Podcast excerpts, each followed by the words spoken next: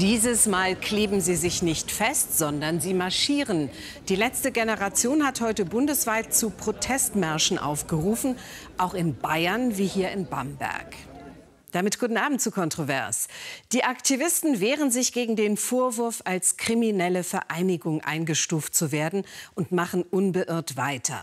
Noch im Sommer wollen sie Bayern ins Visier nehmen, weil sie im Freistaat am meisten Gegenwind wittern und damit am meisten Aufmerksamkeit. Wie ticken die eigentlich, haben wir uns gefragt. Unsere Autorin Anna Dennecker hat Vertreter der letzten Generation über Monate begleitet.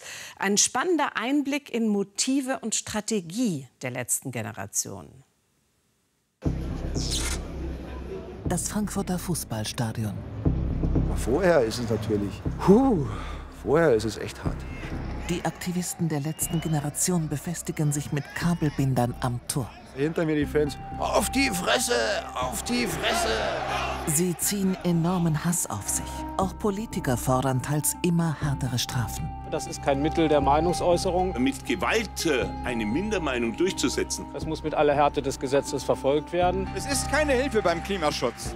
Doch seit über einem Jahr hält die letzte Generation am Protest fest. Ihr seid lächerlich. Geiselhaft ist das, was du machst. Welche Strategie steckt dahinter? Ihr bewirkt gar nichts, im Gegenteil.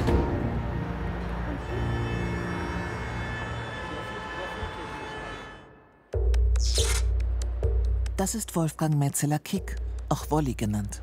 Ja, dann hallo. Auf dem Weg nach Regensburg zu einer Klebeaktion. Schlimmste wäre, dass einfach ganz äh, früh wir abgefangen werden, dass die Polizei halt super gut vorbereitet ist, es irgendwie auffällt. Um kleben zu können, hat er viel verloren. Job, Geld, Ansehen. Ich bin Ingenieur des Technischen Umweltschutzes. Ich weiß genau, was passiert. Ich weiß, wo wir stehen. Ich kenne die Messwerte. Ich kenne die Modelle. Ich bin quasi verdammt dazu, zuzugucken, wie alles einen Bach runtergeht und kann nicht eingreifen. Wir als Menschheit sind dermaßen bescheuert, ich könnte heulen. Das, ist, äh, das halte ich nicht aus. Um durch Störung Aufmerksamkeit zu erregen, ist er auch schon weitergegangen.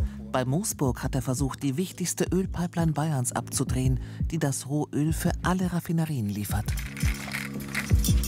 Pipelines abdrehen ist jetzt auch keine äh, Aktion, die irgendwie so Larifari ist. Springst du über den Zaun drüber, gehst hin, drehst die Pipeline ab. Geschafft hat er es nicht. Trotzdem drohen ihm mehrere Jahre Haft für die Störung öffentlicher Betriebe, Hausfriedensbruch und Sachbeschädigung. Herbert Scheithauer ist Psychologe. Er warnt vor einer Radikalisierungsspirale. Wir haben natürlich schon bei einigen eine radikalere Einstellung, die auch in inzwischen gesteigerten radikaleren Verhaltensweisen sich niederschlägt, ähm, die natürlich gewählt werden aus einem Kalkül heraus, auf sich aufmerksam zu machen, das Medieninteresse zu wecken. Aufmerksamkeit um jeden Preis ist das Ziel. Mit dem Presseecho zur Pipeline-Aktion war Wolli nicht zufrieden. Dabei wird ihn die Aktion in wenigen Wochen einholen. Der Vorwurf, das Bilden einer kriminellen Vereinigung. Noch etwa eine halbe Stunde bis zur Blockade der letzten Generation. Die Aktivisten haben einen Treffpunkt ausgemacht, nahe der Brücke, die sie blockieren wollen. So. Magst du ein Handy haben? Ja. Sehr gut. Wolli gibt das Handy an ein Mitglied der Gruppe ab, damit es nicht von der Polizei konfisziert wird. Ja, ich bin dann meistens ein bisschen nervös, wenn es halt kurz vor knapp ist. Und dann ähm, will ich nicht irgendwie auffällig rumstehen und nicht in großen Gruppen. Und dann ist eine Kamera. Und, äh, Um als Gruppe nicht aufzufallen, kommen die Aktivisten getrennt. Simon Lachner hat das Material, die Banner, die Warnwesten und den Sekundenkleber. Dann geht es los, gegen 17.30 Uhr, mitten im Feierabendverkehr. Die Strategie, stören um jeden Preis. Alles für das Ziel Aufmerksamkeit. Und das, obwohl inzwischen 85 Prozent aller Deutschen ihre Blockaden ablehnen. Wir versuchen Druck auf die Regierung auszuüben und das geht halt nur über eine Störung, die nicht ignoriert werden kann. Was anderes erreicht die Politik nicht. 70 Mal hat er sich schon angeklebt. Sein Protest inspiriert vom Hungerstreik der ersten Aktivisten der Gruppe. dachte ich mir, hey, mit solchen Menschen kann man es probieren. Wenn die Leute wirklich bereit sind, das eigene Leben zu riskieren, dann macht Sinn, dann kann ich da mitmachen. Und ja, da bin ich jetzt. Nehmt ihr uns jetzt alle in Geiselhaft? Das ist allgemein, oder? Geiselhaft ist das, was du machst. Ihr seid lächerlich. Es müssen Familienmitglieder zu ihren Kindern. Wir wohnen hier. Ihr kriegt die ganze Bevölkerung gegen euch. Ihr bewirkt gar nichts. Im Gegenteil, irgendwann werden sie euch wehtun.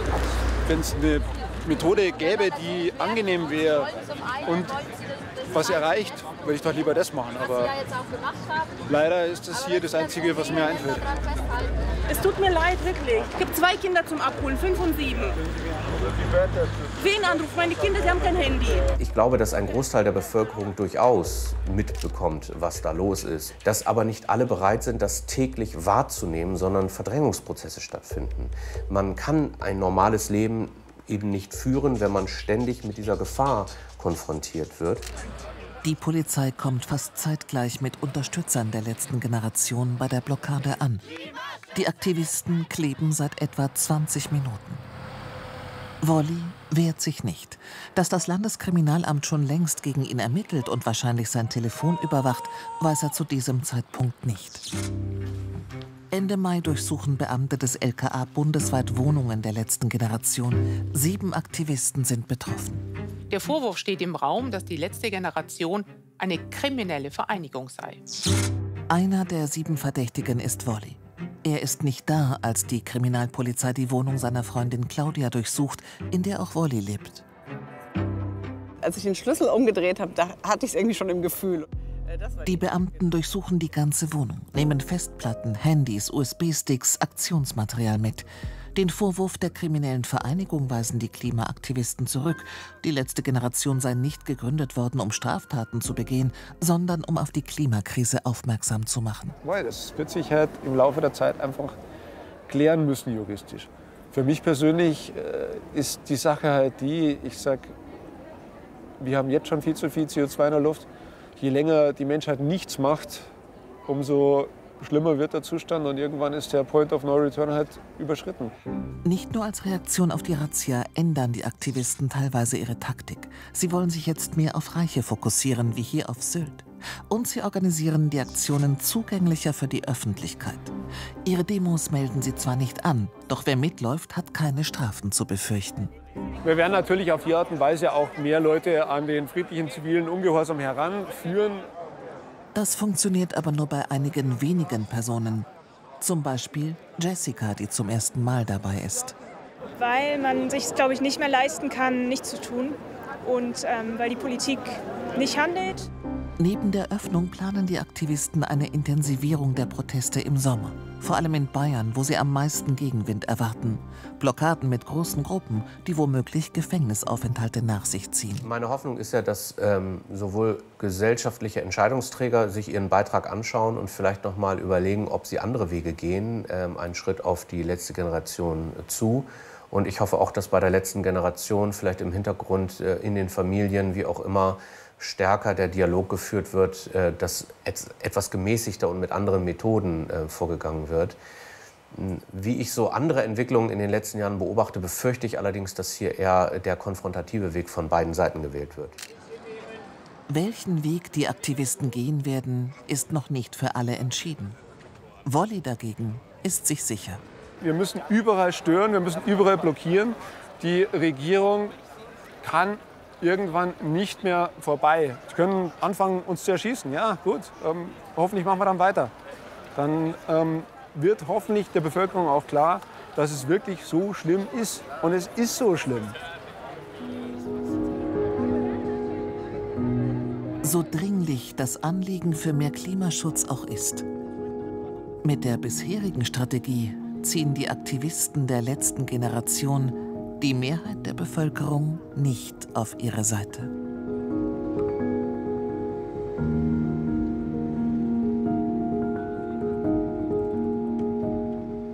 Guten Abend an Bayerns Innenminister Joachim Herrmann, mit dem wir live in Erlangen verbunden sind. Herr Herrmann, Sie haben gerade mitgeschaut und mitgehört, was der Vertreter der letzten Generation gesagt hat. Ich zitiere noch mal: Die Regierung kann irgendwann nicht mehr vorbei. Sie können anfangen, uns zu erschießen. Starker Tobak. Wie bewerten Sie so eine provokante Aussage? Das ist ganz klar dummes Zeug. Es gibt äh, keine Regierung in keinem Bundesland in Deutschland, in Europa, äh, der, der auf die Idee komme, jetzt so jemanden erschießen zu wollen. Das steht überhaupt nicht zur Diskussion. Aber klar ist auch, äh, man kann nicht mit Gewalt seinen politischen Willen durchsetzen. Das ist in unserer Demokratie nicht vorgesehen. Demokratie heißt, dass man um die Zustimmung der Mehrheit werben muss. Da gibt es Bürgerentscheide, da gibt ja. es Volksentscheide, wo man das erreichen kann. Aber die Menschen mit Gewalt zu zwingen, ist nicht okay. Herr Herrmann, der Psychologe in unserem Film hat gesagt, er wünsche sich unter anderem, dass Entscheidungsträger, also auch Menschen wie Sie, einen Schritt auf die letzte Generation zugehen. Sind Sie dazu bereit? Man muss zum einen sehen, es geht um den Klimaschutz. Da bin ich absolut der Meinung, wir müssen noch mehr für den Klimaschutz in unserem Land tun. Wir haben schon eine ganze Menge getan, aber es muss noch mehr und noch schneller gehandelt werden. Das habe ich aber nicht allein zu entscheiden. Äh, da sind die Bundesregierung, der Bundestag, da sind auch die Länder zuständig. Das müssen wir in Europa voranbringen, in der ganzen Welt. Gar keine Frage. Darüber muss äh, entsprechend geredet werden. Aber äh, wir ich bin derjenige, der auch schon sowohl mit, äh, in Nürnberg wie in München mit äh, Vertretern der Last Generation, äh, so nennen die sich ja selber, ich halte das für eine absurde Bezeichnung, aber immerhin, ich habe mit denen schon persönlich äh, gesprochen, habe mir das intensiv angehört, Ergebnis? deren Motive, deren Zielsetzungen. Ja, dass wir halt nicht auf einen Nenner gekommen sind, weil ich in der Tat äh, ganz vorsätzliche Straftaten klar ablehne und weil ich auch meine, dass sich manche hier in etwas hineinsteigern, wie sie ihren persönlichen äh, Lebensbeitrag gestalten wollen. Da ist dann von Mahatma Gandhi und Martin Luther King die Rede. Äh, das sind natürlich großartige historische Vorbilder. Aber ob das wirklich der Maßstab sein kann, mit dem man jetzt äh, politische Diskussionen hier gestaltet, und wohlgemerkt, Mahatma Gandhi war wirklich gewaltfrei. Die letzte Generation hat angekündigt, noch in diesem Sommer Bayern ins Visier zu nehmen. Am Norisring in Nürnberg, da gab es am Wochenende schon gewalttätige Aktionen von Aktivisten auf Sicherheitskräfte. Was kommt da in wenigen Worten auf Bayern zu? Zum einen, äh, das, was Sie wörtlich gerade zitiert haben, Bayern ins Visier zu nehmen, zeigt ja schon, äh, wer hier eigentlich Gewalt plant. Ja, das ist schon ein Vokabular, wo man deutlich merkt, da sind Gewalttäter unterwegs. Wir äh, werden äh, entsprechend sehen, was da kommt. Wir stellen uns Gewalttätern klar entgegen und Straftäter müssen vor Gericht gestellt werden. Aber bislang ist es doch noch überschaubar Heute haben, glaube ich, in Nürnberg 25 und in Bamberg 65 demonstriert, friedlich ja. demonstriert. Ähm, wir, sehen wir werden aber, sehen, wie es weitergeht. Herr Herrmann, dass die Situation eskaliert. Auch Bürger verlieren die Nerven. Wir schauen uns hier eine Szene an, die schwer zu ertragen ist. Ein Mann rastet aus und tritt einen Aktivisten brutal in den Bauch, weil er sich genötigt fühlt. Heute gab es einen Vorfall in Stralsund. Ein Lkw-Fahrer hat einen Aktivisten angefahren. Wie kann der Staat dafür sorgen, dass nichts Schlimmeres passiert? Solche Vorfälle sind in der Tat schrecklich und äh, es ist völlig indiskutabel auch, dass jemand Selbstjustiz verübt. Gerade daran sieht man aber, wie wichtig es ist, dass sich alle in unserem Staat an die vom Gesetz vorgesehenen Spielregeln hält, halten, dass alle dafür eintreten. Und das gilt für die einen wie für die anderen. Dafür sorgt die Polizei, dafür sorgt die Justiz. Und deshalb sieht ja. man gerade an diesen Beispielen, dass es nicht äh, erfolgreich sein kann, wenn jetzt jeder meint, beliebige Mittel für die Durchsetzung seiner Meinung durchsetzen zu können. Herr Herrmann, der Punkt ist klar. Eine Frage noch zu Ihrer Strategie. Die Aktivisten suchen sich ja ganz bewusst Bayern aus, weil sie hier besonders viel Gegenwind bekommen und damit auch viel Aufmerksamkeit. Spielen Sie denen mit Ihrer ja, härteren Hand als in anderen Bundesländern in die Hände?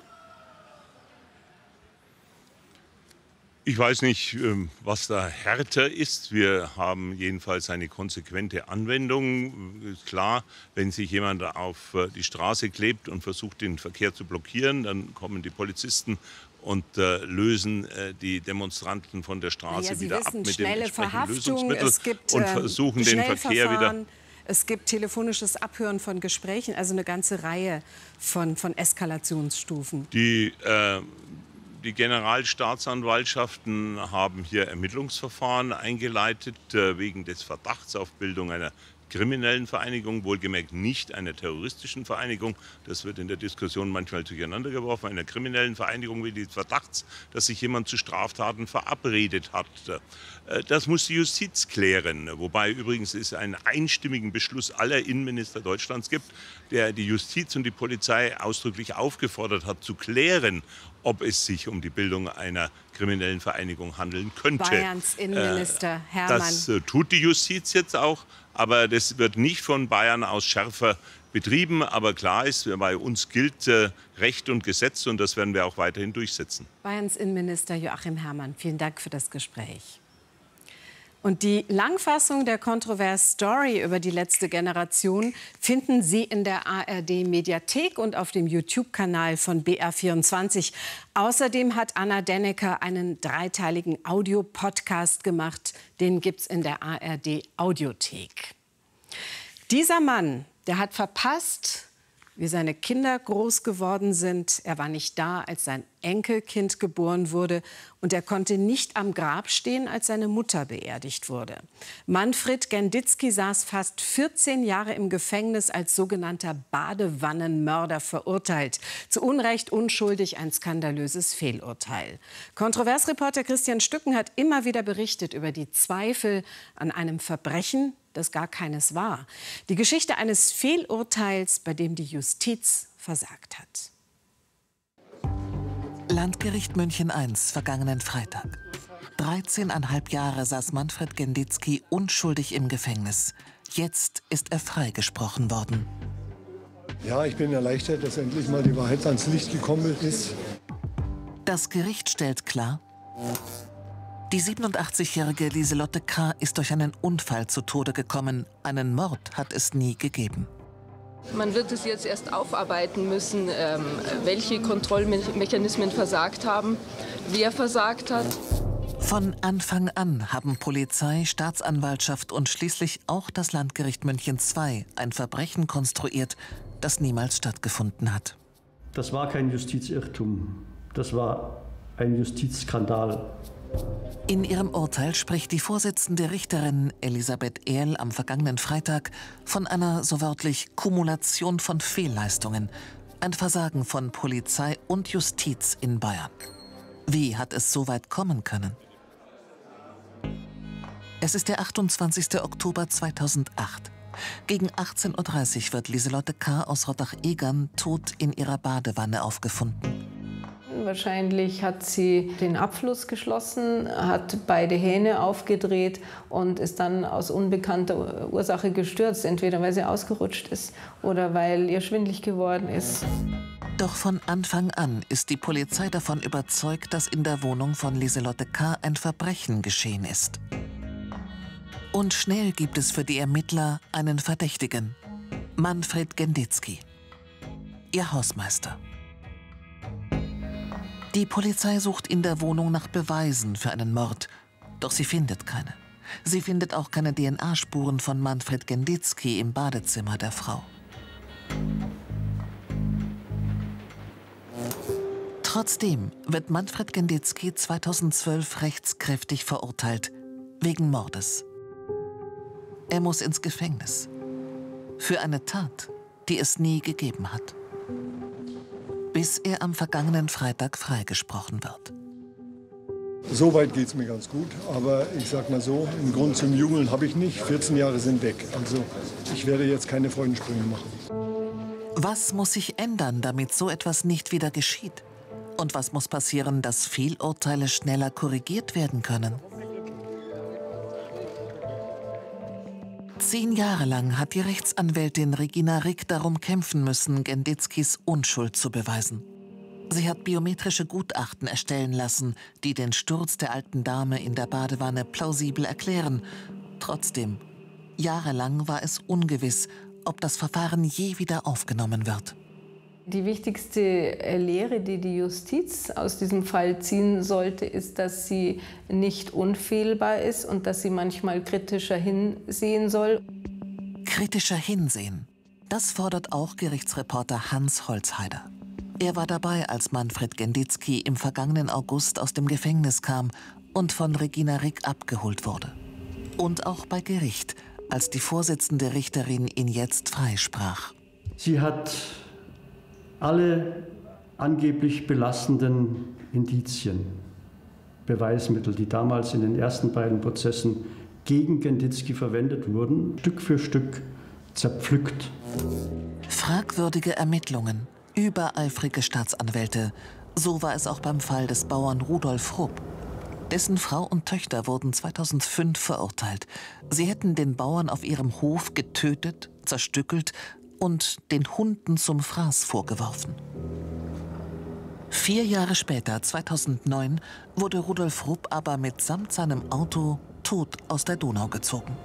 Und obwohl damit klar war, dass das Urteil ein Fehlurteil war, wurde der Wiederaufnahmeantrag zunächst abgewiesen. Erst 2011 wurde die Familie in einem Wiederaufnahmeverfahren freigesprochen. Ihre Anwältin damals, Regina Rick. Sie fordert, dass man jetzt Lehren daraus ziehen müsse. Das fängt beim Protokoll im Strafprozess an. Sie sperren in diesem Land jemand ein Leben lang ein, ohne dass ein Wort von dem, was Zeugen oder Sachverständige sagen, im Protokoll steht. Und damit sind wir ähm, sowohl im europäischen als auch im weltweiten Vergleich, also wirklich an allerletzter Stelle. Ohne Protokoll kann niemand überprüfen und anfechten, was in einer Verhandlung gesprochen wurde. Das bemängelt auch Rechtsanwältin Caroline Arnemann. Sie hat eine Doktorarbeit über Defizite beim Wiederaufnahmeverfahren geschrieben. Ein Ergebnis, die Fehlurteile der vergangenen Jahrzehnte sind nicht einmal ansatzweise aufgearbeitet worden. Wenn man es sich genauer anschaut, ist es eigentlich dramatisch zu erkennen, dass die letzte wirklich fundierte wissenschaftliche Aufarbeitung aus den Jahren 1970 bis 1974 stammt und seitdem nie wieder eine, ich sage jetzt mal, systematische Aufarbeitung von Fehlerquellen und Fehlurteilen stattgefunden hat. 2004 wurde Ulvi K. am Landgericht Hof in einem Indizienprozess wegen Mordes an der neunjährigen Peggy verurteilt. Ein Fehlurteil.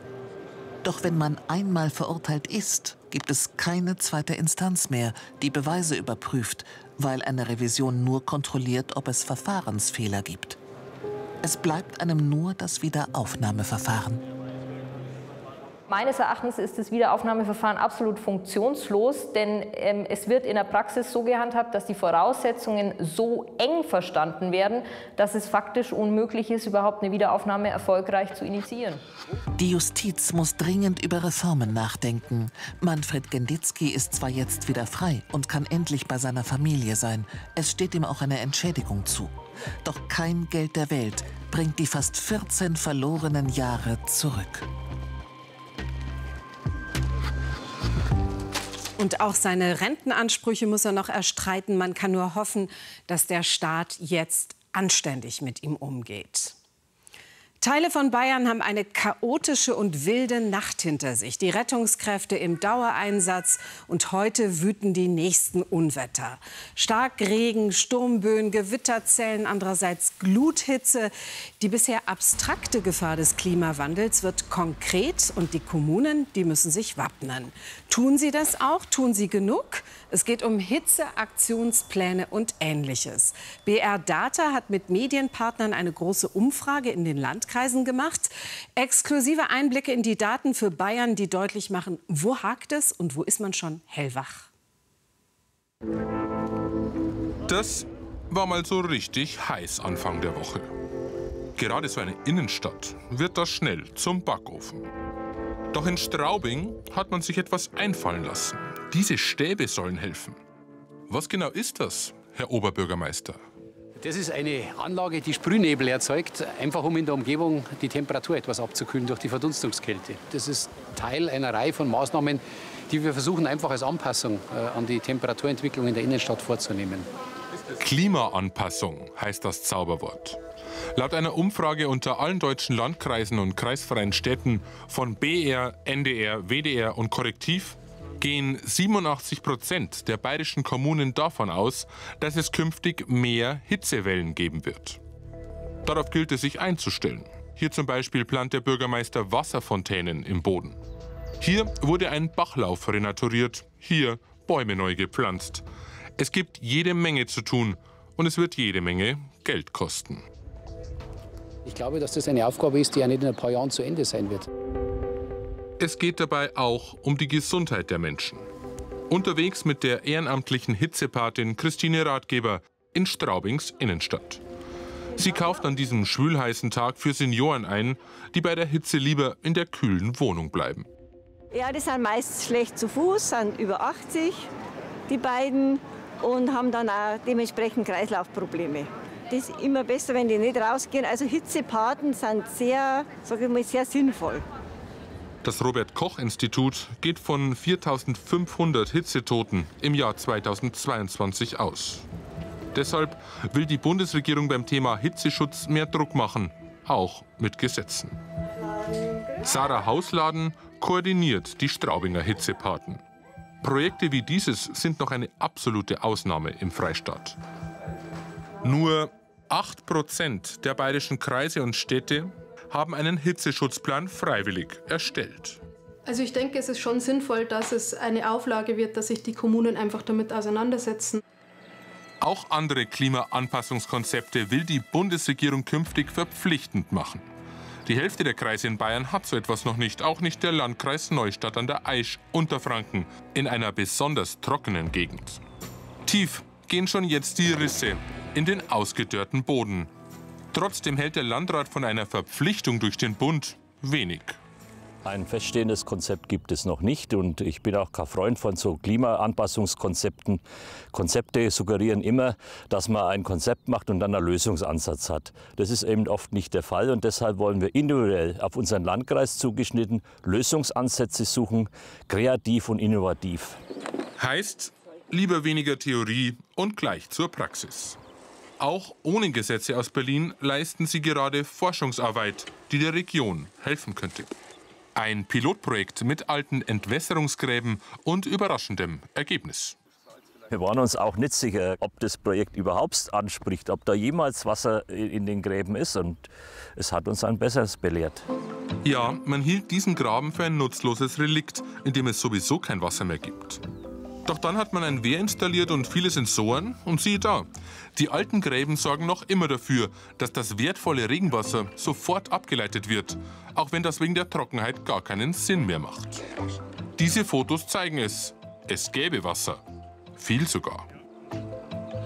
Im letzten Jahr war ja Ausnahmejahr, war absolutes Trockenjahr 2022, konnten an diesem kleinen Graben 4000 Kubikmeter Wasser gemessen werden, die durchgeflossen sind. Diese 4000 Kubik, das entspricht ungefähr dem jährlichen Wasserverbrauch von 100 Personen. Also da ist Musik drin und die Musik wollen wir jetzt mit dem Folgeprojekt Klimaresilient Landkreis zum Klingen bringen. Künftig also mehr aufstauen und langsam vor Ort versickern lassen. Nur ist da mit einem Stauwehr nichts gewonnen. Unzählige wären nötig und das nicht nur in diesem Landkreis. Der Weg ist noch sehr weit und was das kostet, das kann niemand absehen. Weder hier auf den Feldern Unterfrankens noch in der Stadt Straubing. Der Oberbürgermeister möchte deshalb eines klarstellen. Sie können von oben Vorschriften und Maßnahmen verlangen, aber dann müssen Bund und Länder auch Geld zur Verfügung stellen. Das werden wir uns als freiwillige Leistung nicht aus den Rippen schneiden können. Die kommunalen Haushalte entwickeln sich wegen Kita-Ausbau, Schulmaßnahmen, Personalkostenentwicklung und so eher in die Richtung, dass wir Schwierigkeiten haben, unsere Investitionskraft zu erhalten. Das sieht nicht nur er so. 78 Prozent der bayerischen Kreise geben an, Maßnahmen zur Klimaanpassung nicht oder nur zum Teil finanzieren zu können. Es dürfte noch hitzige Diskussionen geben. Tja, heiße, aber wichtige Debatten. Das war's von uns. Danke fürs Zuschauen.